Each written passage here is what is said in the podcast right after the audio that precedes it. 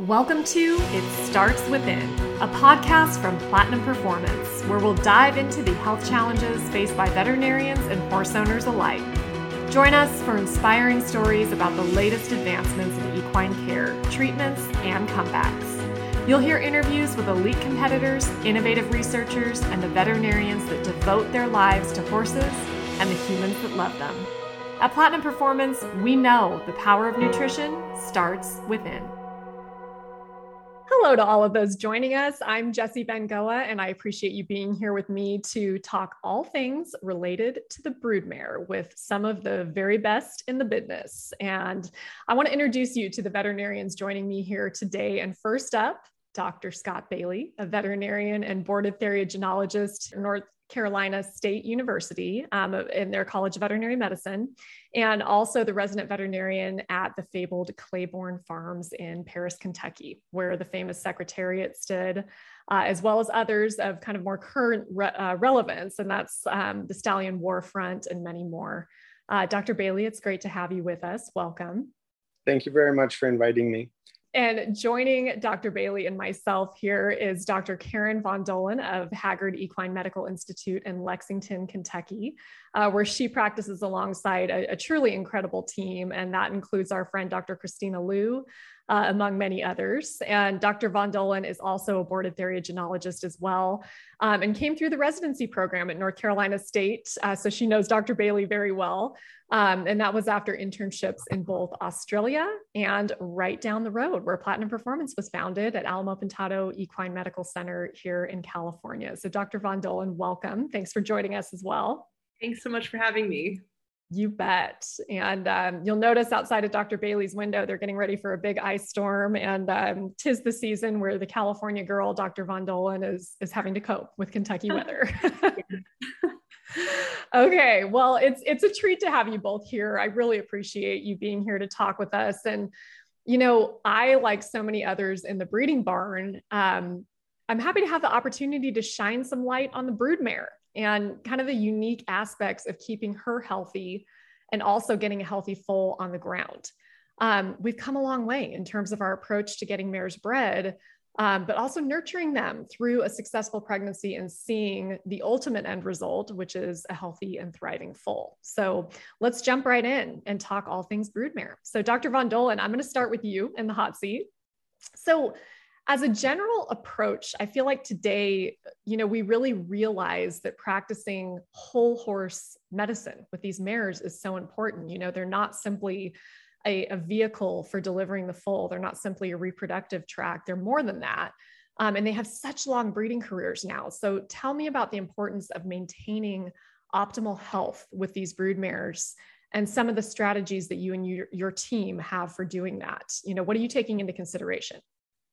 Yeah, and I think your your um, word to to not think of them as just a vehicle is extremely accurate. Um, and uh, absolutely, when we think about a mare um, and repro, we want to just say, oh, it's the reproductive tract. Put semen in, get baby out, easy. And it, it's far from that. And uh, from the mare side, um, I think most importantly, her oocytes are there for her lifetime. And so, what we're dealing with when we are breeding the older broodmare, and you're you were mentioning their longer careers.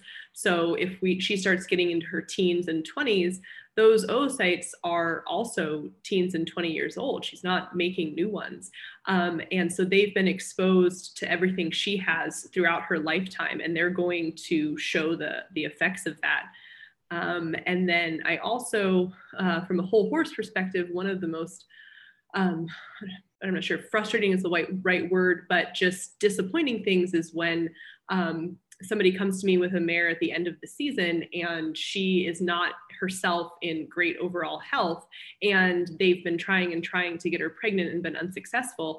And those changes take so much time to undo and to uh, restart her whole health and general overall wellness, um, that's not something that we can change in a matter of days or weeks and sometimes even months. And it takes much longer than that. So, to not just start thinking about repro when you at the moment that you decide that you want a baby from your beloved mare but to think about it as uh, making sure that she has been in outstanding health her her whole life um, and that it, it will take time. The hormonal system cannot turn on a dime and it needs to have a lot of lead up time to um, get to where it needs to be to support to support a pregnancy like so many things in life, you know, it's prevention is the best medicine. And it's not something where it's like, oh, she's not getting bred, you know, now we need to address it. It's like, well, you know, if you if you take those steps on a more continuous basis, then the idea would be a higher, higher likelihood of success, hopefully. So,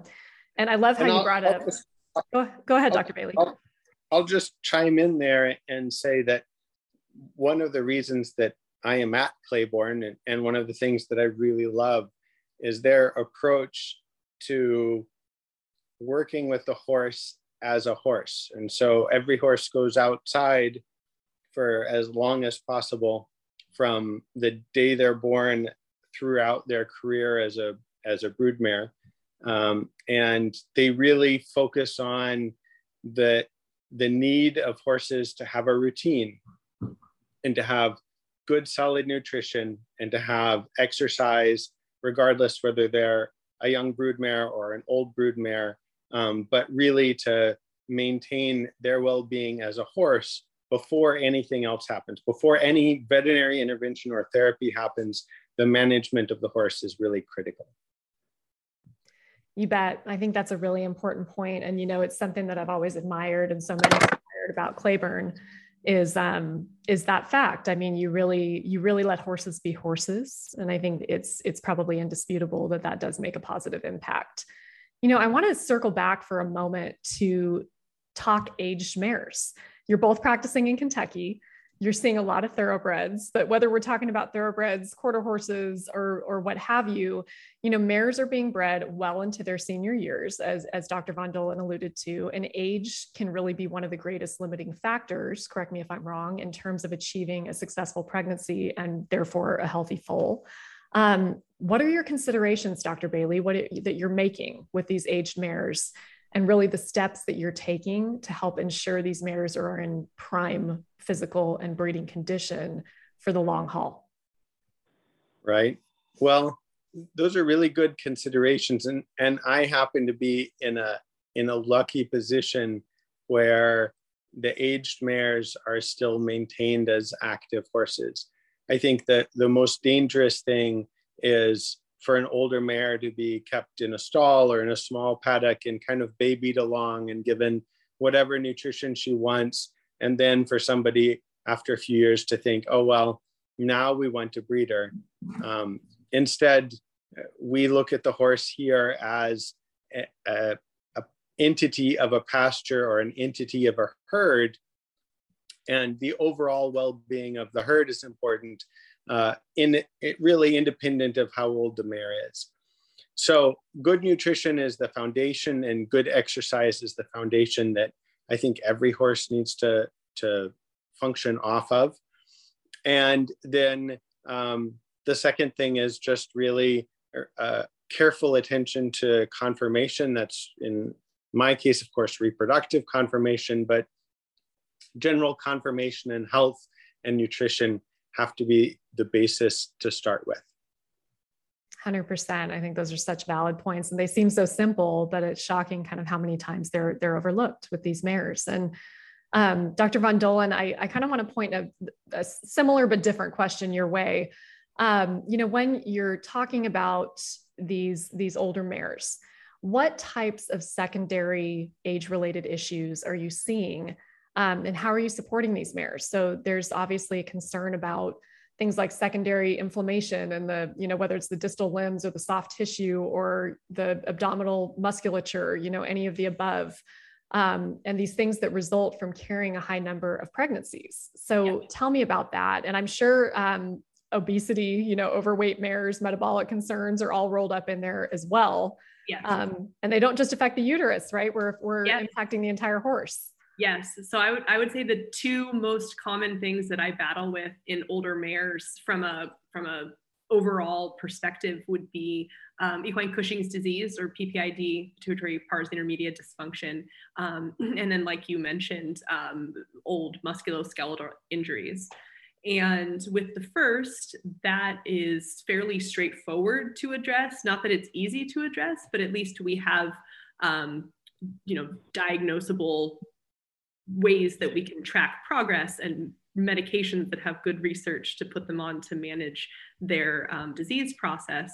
But then for the musculoskeletal injuries, you know, the mare that had an injury on the track and then was retired to a breeding career, and that injury has just been progressing and causing her chronic but low grade discomfort.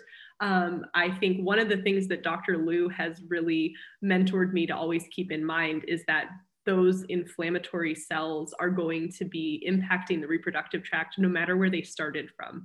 And so, really focusing on identifying that it's an issue and then managing that with appropriate anti-inflammatories so that when you then go to add a local insult of breeding her that you are also managing um, the additive effects, of all that inflammation so i think those are probably two things that i see quite commonly um, where there are ways that you can uh, mitigate the effects on the reproductive system. You bet. And I mean, inflammation being kind of that big bad looming term where it's can be localized in the reproductions uh, reproductive system, but also the systemic inflammation that these horses tend to be dealing with as well. Um, Dr. Bailey, kind of as a follow up to that question, can we talk about weight in particular for a moment? You know, Dr. Von Dollen alluded to some of these metabolic concerns that these horses are dealing with, but let's talk about excess weight in these mares because, you know, brood mares uh, in several different breeds tend to be famous for being a little bit a little bit thicker sometimes, and a lot of people have have brushed that aside as not being as important as we now know that it is and it seems like excess weight, you know, it seems to be changing things in these mares, whether it's the lipids in their oocytes and their follicular parameters as well. Or, you know, what are your thoughts on that? What, what are we dealing with in terms of that excess weight? For sure, excess weight is a problem. Um, I, I guess I don't think of it so much as a problem of the older mare because in our population, the older mare is above 20 I think of it more as a problem of, say, the the middle-aged or older maiden mare that maybe we see more in the sport horse field. Um, an older maiden mare that is slightly overweight or even moderately overweight um, is faced with an awful lot of inflammatory issues that a fit mare isn't. And um, so uh, a lot of times that's the first thing that has to be addressed. And kind of like Dr. Von Dollen mentioned, when you look at the horse for the first time, it's important not just to look at what her ovaries are doing and her uterus is doing, but get a sense for what degree of lameness she has. Uh, is she overweight? What is her current diet versus what the ideal diet would be? And what is the exercise that she gets? I think it is advisable for most broodmares to stay under saddle. And again, this is more sort of leaning on the sport horse side. It, it seems like that it's fairly common to think, well, I've been riding her and she's been successful, and now I'm going to retire her and I'll keep her in the barn and I'll breed her. Uh, but I won't ride her on a regular basis. And and that has oftentimes the unfortunate consequence that those mares both get more lax because they lose muscle tone and also gain weight where it really isn't isn't necessary. And it you mentioned lipids and oocytes, it, that certainly is an issue, but purely from inflammatory standpoint in the uterus, it also predisposes them for uh, underlying endometritis that we can really struggle to deal with. Yeah, absolutely. Um, what about the genetic component of overweight mares? You know, correct me if I'm wrong, but is it being seen that some of these metabolic conditions and mares that are that are overweight on the heavy side can potentially um, have changes happening down the line with their offspring and beyond? What's to be learned here? I think that that can get overplayed. Oh, certainly, really? certainly, diseases like, say, Cushing's or PPID um, can have a genetic component. but the fact is, there are so many things that go into how a mare or a person gains weight um, that simply just saying, oh, well, her mother was overweight and therefore she's bound to be overweight is an oversimplification that actually gets us into trouble more often than not. We know from studies in humans that the diet of the mare during pregnancy will, or a woman during pregnancy, will affect the body fat component of the adult offspring. And so that's not a genetic thing, that's an environmental thing that starts before birth and mm-hmm. then c- carries on through the neonatal period and through young adulthood. And so I, I have had several clients that uh, have commented about the genetic component of weight, unless it's associated with a disease condition. I really think that environment has such a huge impact that we have to take responsibility for the environment and work with the environment that we have. I think it makes perfect sense. You're not cursed by your genetics necessarily. Environment has a lot to do with it. So, you know, I want to zero in on something that you said, and that is kind of the translational medicine aspect of this realm. You know, um, we've learned so much. It seems like, you know, as as veterinarians like you, theriogenologists, from their counterparts on the human side, and vice versa. Um, and it seems like there's been a pretty open highway of information going back and forth, and we've learned quite a bit. Can you tell me a little bit about how, uh, you know, what we learn in the reproduction realm within the horse can translate back and forth between human infertility and, and back again? Sure. I was hoping Dr. Von Jessie, sorry, I thought you were still talking to him only. I was like, yeah, I'm enthralled as well. Keep it going. yeah, we, no uh, pressure, Dr. Bailey. We're expecting brilliance.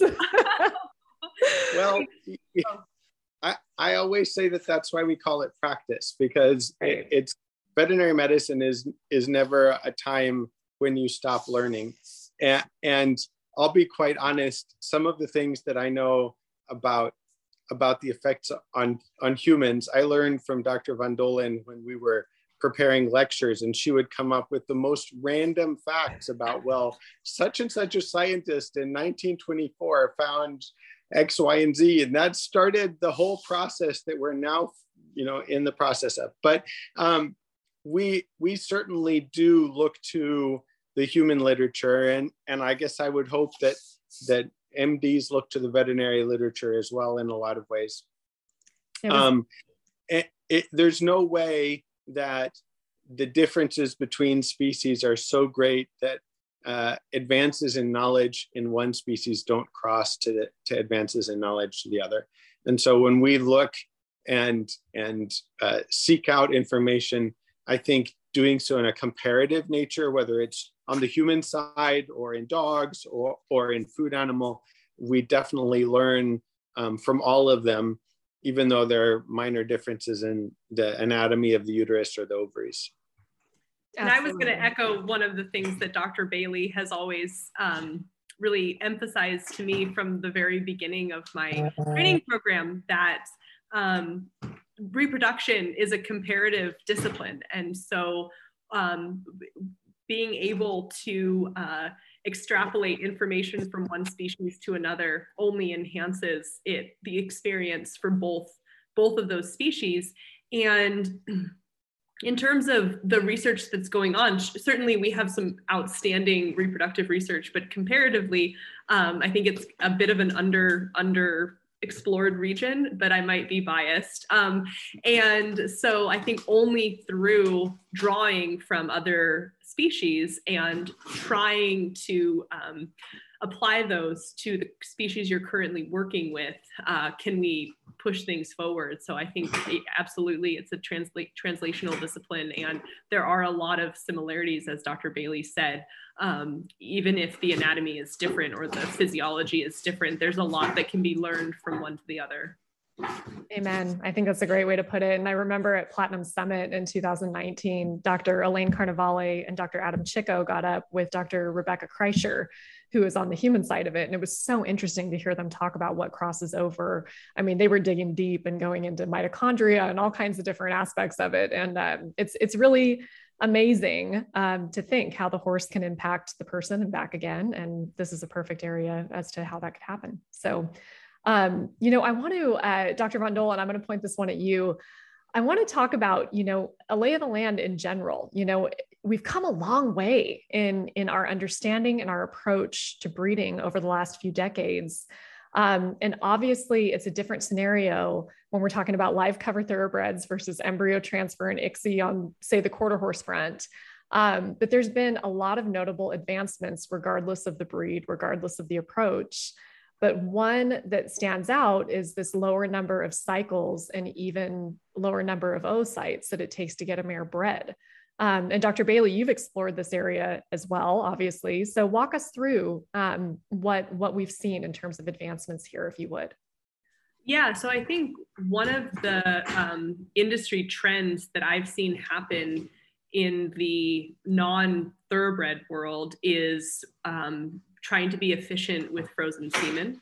Yeah. And so when you have extremely limited amounts of frozen semen, whether that is due to um, industry or marketing availability, a stallion from Europe, say that's in very high demand and it's being um, divided up, a, a single dose is being divided up between multiple persons who are interested in that stallion, and you end up with one single straw of semen. Um, or if the stallion is deceased and there is a finite amount of semen left, and then trying to uh, you know safeguard those genetics. And if you have one single straw of semen are you going to roll the dice with that on a frozen semen breeding cycle um, and hope that you are lucky and end up with a pregnancy and then not just a pregnancy but a foal on the ground? Because you know it d- doesn't count unless it makes it to term or are you going to take that single straw of semen and efficiently utilize it in something like ICSI? Um, and so I think a lot of people are moving toward the latter option and focusing on being extremely, um, you know, just salvaging those last precious um, genes. And as as the ICSI technology has increased and our knowledge about oocytes has increased, um, then we've had greater efficiency going from you know working a few decades ago to where we are today. And so that becomes a much more manageable option. Um, and and i think that's only going to increase uh, as as this becomes more widespread Absolutely. And, you know, one of the things that from the outside looking in, it seems like um, really successful breeding operations have, have focused on quality more than, more than they ever have in the past. And, you know, coming from Claiborne Farm, obviously, Dr. Bailey, that's something, when I think Claiborne Farm, I think quality, you know? So can you tell me a little bit about how you've seen these evolutions happen um, and maybe through the, the lens of the work that you do at Claiborne? Sure. Um, so Claiborne has been proud, I think, probably since its inception, of their mare lines. They have had some really phenomenal stallions, uh, but they've done that uh, in large part by carefully selecting the mares that they keep on the farm. And so that's where quality sort of starts. Uh, of course, that sometimes means that you have uh, a mare and her two daughters and two granddaughters all on the same farm. Um, but it, it, does definitely impact the pressure to um, utilize those animals wisely. And so I think, you know, identifying the interventions that we can do, figuring out how to achieve a healthy pregnancy with the minimum number of interventions is almost a puzzle that we deal with on a day-to-day basis. You know, it, it, it a lot of times um, is seductive to say, well, there are all these drugs and we'll just, we'll try all of them on this mare. Uh, and sometimes I'm seduced to try that. But I find that uh, the more uh, the more I limit the number of number of interventions and work with the mare, the more likely I am to get a pregnancy and one cycle or 1.5 cycles or something like that, versus when I'm really trying to do a lot of different things to the mare instead of working with her, I, uh, as often as not, make a mistake that actually causes harm um, rather than really achieving what I've got. Now, we're faced with a different scenario in the thoroughbred world than Dr. Von Dollen is. She has tools that I just don't have access to. Um, and I think that the really exciting and new things that are happening are probably not in the very tradition bound thoroughbred world. We, we are, uh, we are in a unique position in thoroughbreds to really work with the animal as opposed to being able to say salvage very valuable genetics that Dr. Von Dollen can through ICSI and oocyte aspirations and similar things. Excellent. Well, I love your sentiment of working with the mare versus, you know, throwing things at the mare. I feel like that's a good sentiment for women in general. Work work with work with her instead of telling her what to do. might be it might be a good recipe for success no matter what. Um, so let's switch over real quick, kind of switch over, you know, along the same lines, but let's talk about problem mares specifically. Um, when you're presented with a tough case, Dr. Von Dollen, I'll, I'll ask you this first what are you looking at in terms of your exam and kind of the head to hoof approach of troubleshooting and diagnostics? Yeah, um, so I uh, I have found myself, um, you know, I think you can learn a lot just by looking at the back end of the mare. Like, of course, we are looking at the whole horse. That's that's feet and legs, head, eyes, etc. That's very important. But when a mare is backed out of the stall for me to examine for the first time, I always do the same once over of her haunches. And I think you can get a pretty, you, you can see some red flags of her body condition by that. And if you, when you look at them all the same way, things start to jump out. So, does she have some little fat pads on either side of her tail? Does she have a really high hip um, that slopes downward? And I'm like, ooh, is she pooling urine sneakily? Um, and uh, her hair coat um, there is it coarse? Is it wiry? Is it thick? Is it dull? Is it shiny? Um, and then I um, also uh, always look straight down the legs um, when I'm palpating her. And uh, you can pick up uh, subtle musculoskeletal things, you know, and I'll say, oh gosh, does she have some hock effusion? And maybe they'll say, oh yeah, actually she had, you know, that's why she was retired and she's always had that. And, and um, I just, because of the repetitive nature of just doing repro and always seeing the same things presented in a similar fashion, um, I've found myself not intentionally but just found myself always always doing that once over and looking at them. And then that can often start a conversation with the client that builds into more of her history. Um, and so just by looking at the mare and chatting to the client about the history i already have a few differentials coming up in my head. You know if they're describing that she's had a rough foaling in the past i'm thinking about okay does she have some trauma to her reproductive tract that is why she's being presented as a problem mare or has she never gotten in full? And i really and i need to be thinking about a chromosomal abnormality or a um, really profound whole horse problem or a congenital abnormality anatomically of her reproductive tract um, and then once i've done those then i just critically look at her back end um, head on. And Dr. Bailey alluded to reproductive conformation and um, cannot be overstated. You know, you can tell a lot by uh, her back end, what the mare is going to look like uh, in terms of her reproductive efficiency. So, um, is does she have a sunken perineum? Does she have a really elevated vulva? Um, does she have really flaccid vulvar lips that don't close very well? Um, does she have a Caslick's in? Um, does she not?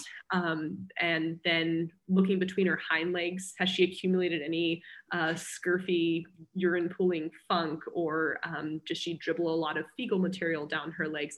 And all of those things are before I have put my hand in the mare, and you already can start forming a, a, possible story for what might be going on.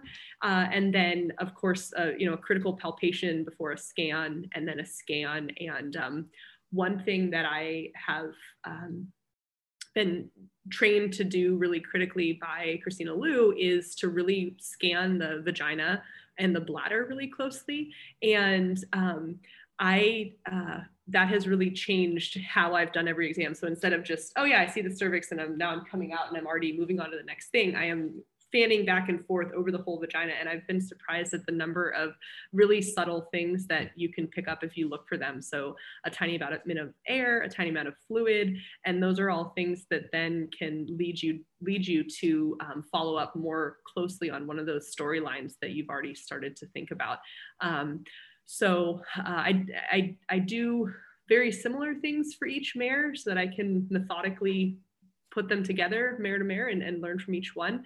Um, kind of like doing a, a, physical exam like how we learn from day one of vet school to always do it in the same order so you don't miss doing something. Um, and so I, I, now that i do a lot of repro primarily i find myself kind of doing a, a repro physical exam and doing very similar things to every mare so that the differences between them start to stand out I feel like that's the start of good medicine, you know, and yeah. I, I love the root cause approach. Um, I, I love that. So what about you, Dr. Bailey? Anything to add there? Well, I think I think Dr. Von Dollen described the exam really, really well. Uh, some veterinarians really like to use a, a, speculum as well, in addition to palpation and ultrasound. And um, I, I, would say it's maybe not Dr. Von Dollen's first thing to do, probably because it wasn't my first thing to do. Um, but there isn't anything wrong with reaching for a speculum and looking at the external cervix and the vagina through that as well. Sometimes, you know, people have a more visual approach one way or the other, or, or a more tactile approach one way or the other. I I um, would say that in my experience, I, I've spent a lot of time thinking about therapeutics in the last weeks as I've prepared some lectures. And um, I happened to be on the farm that Dr. Caslick developed his his uh, first procedures on. Um, and I was taught as a student and then as an intern and, and resident that the Caslicks remains the single most effective thing at um, improving mare's pregnancy. And I always kind of took that to heart and and just accepted it as dogma. And in the last couple of months, I've been comparing um, antibiotic efficacy to uh, the efficacy of other therapeutics that are meant to improve fertility. And it's really interesting that the current data from Europe actually confirmed what I had learned and as sort of dogma back in the day that um, fixing any physical abnormality through either uh, you know a urethral extension or a Caslick's or a perineal repair um, is more important than any other therapeutic that, that we can do. And a lot of times I think we want to overlook those because it's a lot more difficult to do a, a urethral extension than simply to add some antibiotics into the uterus. But in the long run, the external exam, the Caslick's procedure, and then repairing any physical abnormalities that have resulted either from obesity or being underweight or or from a previous pregnancy is really has to be the first thing that we do for those problem mares. So interesting. Thank you for that, both of you. Um, you know, obviously, our wheelhouse at Platinum is recognizing some of these issues affecting brood mares and then working with veterinarians like both of you to see how we can support outcomes with nutrition. That's that's the the realm in which we live. Um, but we know that taking a whole horse approach is key, but kind of zeroing in further. Can you talk to me a little bit about the gut for instance? I mean, especially as we're mentioning antibiotics and things like that. Can you talk to me about the importance of the gut or the gut microbiome specifically in reproduction and what we're learning about its impact and how using things like omega 3 fatty acids, antioxidants, pre and probiotics, um, things like that can make a real difference? Yeah, well, I mean, everything starts in the gut. It's it's yeah. the it's an enormous part of the equine anatomy. And so to think that it doesn't have far-reaching effects on the whole body, reproduction included, would would um, you know doesn't doesn't stand to reason. So um, I am a huge fan of probiotics um, for both horses, humans, dogs. Uh, I think that they are of huge benefit. Um, and so if we're supporting that healthy uh, bacterial environment, then it doesn't leave space for pathogens. If we have filled up all the space in the body with good bugs, then there's no room for pathogens. And so I think one of the biggest issues we run into is when we don't fully fill up those seats, uh, and then it, it, leaves the door open for um, for a dysbiosis or for a pathogen to take over, and then that's where we run into problems. And and absolutely, repro is on the on the uh, uh, collateral list of of of, a, of an unhealthy microbiome. I think that's a good way to put it fill it up with the good bugs, no room for the bad guys. Yeah. How about you, Dr. Yeah, I, I agree that it's vitally important. I, I don't know that we really understand how important it is yet. So um, it, it goes both ways. On the one hand, we would love to fill up the system with the, the good bacteria that, that we think should be there.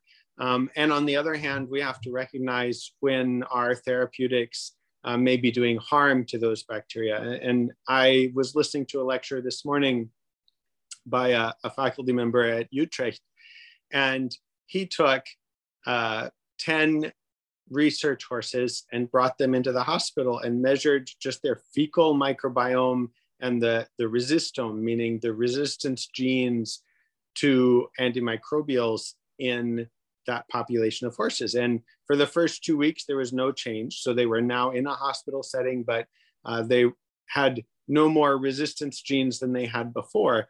And then he gave the mares trimethoprim sulfa, an antibiotic, for five days. And within 48 hours, the resistance genes in the in the feces increased dramatically, both for the antibiotic that was administered and also for other antibiotics. Wow. And, and, what he found was that that effect was maintained for at least six months after the antibiotics were stopped. Oh my God. That's God. horrifying. I mean, imagine imagine people and what's going yeah. on. Yeah. Well, so so the next question that came up in that lecture was, well, I wonder what the situation is with the bacteria in the uterus. And we were, Dr. Von Dollen may be too young for it, but I certainly was taught that the uterus is sterile. And we know that that's not true. The uterus has its own. um, and we, but we don't yet really know what the biome of the uterus is. And so we're unfortunately not really even in a position to identify what bacteria we would like to add or what the negative effects of our therapeutics might be. But it is absolutely, I think, indisputable that um, there is a natural flora to the uterus and to the caudal vagina, and that disrupting that is as detrimental as we know that disrupting the flora of the penis and the stallion is, or or any other natural flora that that exists in a body system. You bet. I mean, it seems like we're, we're recognizing we're in infancy. You know, we've come so far with recognizing the impact of the microbiome, but we also we don't know what we don't know yet about it, and that all of these different systems, the body is an interconnected, you know, system uh, with all, everything being attached and everything being connected. so much more than we've ever given it credit for, and it seems like we're just scratching the surface there. But um, there's a lot of impact yet to be made, hopefully, with with greater understanding of it. Um, and you know, kind of what I love about the nutritional aspect with brood mares is that you have the opportunity to not only impact the mare, which is so important, um, but also potentially the foal. So, can you tell me about how the right nutrition can be pivotal, pivotal, pivotal while a foal is in utero? I mean, there's obvious things like providing a nutrient dense diet and how important that is but there's also specifics like vitamin e and minerals and so on with mares that consistently throw ocd babies. And um, you know what is the importance and how can it impact the foal? We use the platinum gi product for maiden mares and barren mares as a routine. And so that has been uh, since before I came just a, a routine thing. Uh, and I would say that the, the staff comments regularly how much better those mares look than another population of mares that is not getting platinum GI. We also have started looking at specific micronutrients or nutrients like linoleic acid in terms of uh, fertility for mares. There's quite a bit of work in, in stallions on that. Um, and uh, we are, are again borrowing from human, the human nutritional field to suggest that that may have an impact on some of our mares as well. How about you, Dr. Von Dollen? Thank you for that, Dr. Bailey. Yeah, I mean, when you were first phrasing your question, I immediately started thinking about the placenta. And in the mare, um, you know, we have our diffuse placentation. And so um, then the equine placenta, in comparison to other species, um, is always kind of on the brink of insufficiency. And that's why at parturition, it's so time critical in horses as compared to other species um, because the mare is basically trying putting everything she can into that foal through that placenta and it needs all the surface area that it can get. Um, and so you need that mare to be at peak health in order to most efficiently transport everything that fetus needs through the placenta um, because if, if she's not working at full capacity, then you're going to start to see um, clinical insufficiencies down the road and, and in that developing fetus. And mares have a, a fairly long gestation period. And so they're exposed to almost a full year of changing nutrition. Then, you know, we can manipulate that a lot uh, in mares in our intensively managed situations. But if you think about it, um, in in you know a, a wild sense um, that that mare would have to cope with the seasonality the changes of nutrition and be trying to turn that over and put that into her developing pregnancy so i absolutely want my pregnant mares to be at uh, peak health uh, overall yeah absolutely i love that explanation you know, I remember um, Dr. Charlie Scoggin, your predecessor at Claiborne, uh, Dr. Bailey, uh, he once told me that, you know, he goes, I, I might be a theriogenologist, but I'm a veterinarian first. And that's really important to me. And he said, We're breeding the horse, we're not just breeding the reproductive tract. And, you know, we've kind of alluded to that throughout our conversation. But what, you know, sort of in summary, what does that sentiment mean to you? And in the context of the mare and why, you know, why is the mare so important and so worthy of this attention from both a breeding capacity and also, you know, removed from her job, you know, just just as a horse? Why is that so important? We'll start with Dr. Von Dollen. Oh, sure. Um, I mean, why the horse? Uh, I mean, I, I just, when you drive through central Kentucky in the spring, I think that's one of my favorite things about the breeding season. It's long, it's miserable. But when spring changes and you're going out to do a post breeding lavage at seven o'clock at night in April and late April, and so the sun is still out, and you're driving to that farm way out in Paris, not Claiborne, but way out in Paris, and you look out in the fields and the um, older mares and foals are being turned out overnight because the weather is lovely and you have the lovely twilight of the start of the sunset and um, there there's I usually don't have my tech with me because it's after hours. and I don't want them to have to stay late, so I'll just be going out to Lavage Mare, and that's that's the most beautiful time in Kentucky for me, and that's when I look at that and I say, okay, yeah, this is all worth it. All those early mornings and all those negative preg checks, that was worth it for this moment.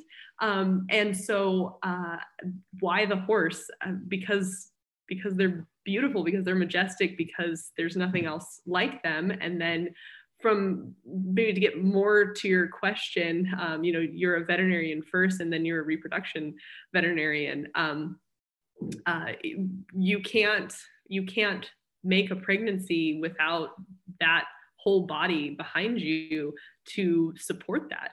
Um, you need strong feet and legs. You need healthy um, fit muscles. You of course need a healthy reproductive tract.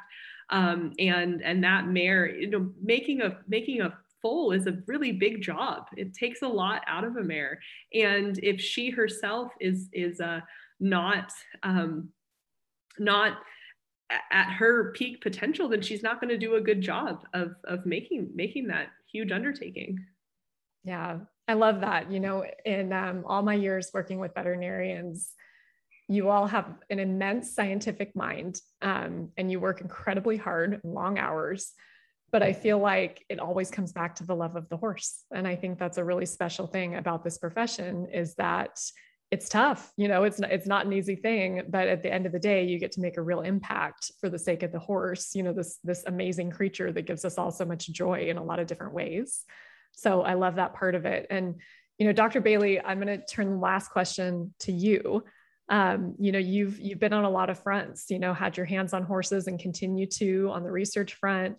Um, you know, you've given a lot to veterinary medicine, also in academia. You know, training up the next generation. So you've given a lot of yourself to this profession. What has it given you? Um, I don't know. It's given me life, really. So I, I, I wanted to be a veterinarian since the time I could speak. I didn't know that I would go to academia, and I initially didn't know that I wanted to work with horses. Although horses, when I was young, were a constant companion. Uh, I wasn't always in a position to have my own, but I can't remember a time when I couldn't go to a barn and and lay down in a horse's stall when I'd had a rough day at school. And I think everyone has rough days. So horses have been my savior in a lot of ways. Um, and I, um, I, I, can't imagine not trying to give that back to the horse to some degree. I think reproduction as being a reproductive veterinarian is one way, but in the end, it's easy to fall into the um, thought process of, well, I, I'm producing a foal so that it can sell at Keeneland for X amount of dollars. And I don't think that that really can be ultimately what drives any of us.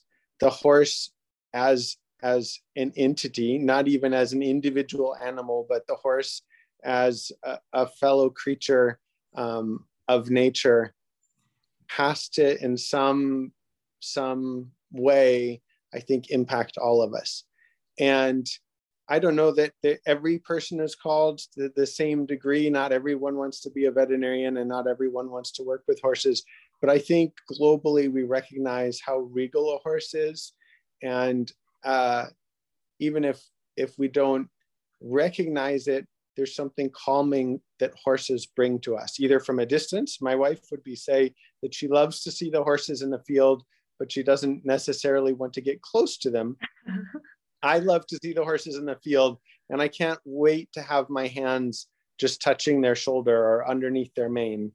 And so I, all of us also have long days sometimes, and uh, but but the chance to wrap your arms around a horse's neck is really special and so that's one of the things that they give back to me. I also am am very curious by nature, and I feel like that science has given my curiosity an outlet and uh, kept it from going places that maybe wouldn't have been productive. So those two things together.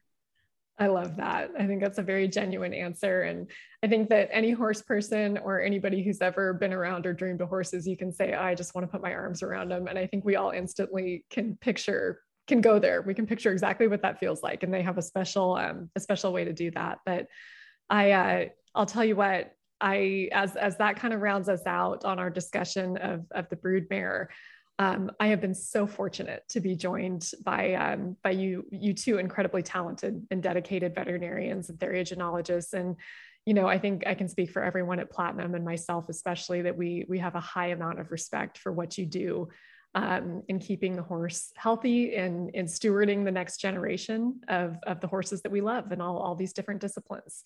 Um, and that's really the best part about having these discussions selfishly is that I get the chance to talk to people like you who are really making a measurable difference, you know, in the in the health of the horse. So thank you to Dr. Scott Bailey and Dr. Karen Von Dollen. I appreciate you both being here. And on behalf of all of us at Platinum Performance, I'm Jessie Bengoa, and I hope to have you back for our next discussion. But until then, take care.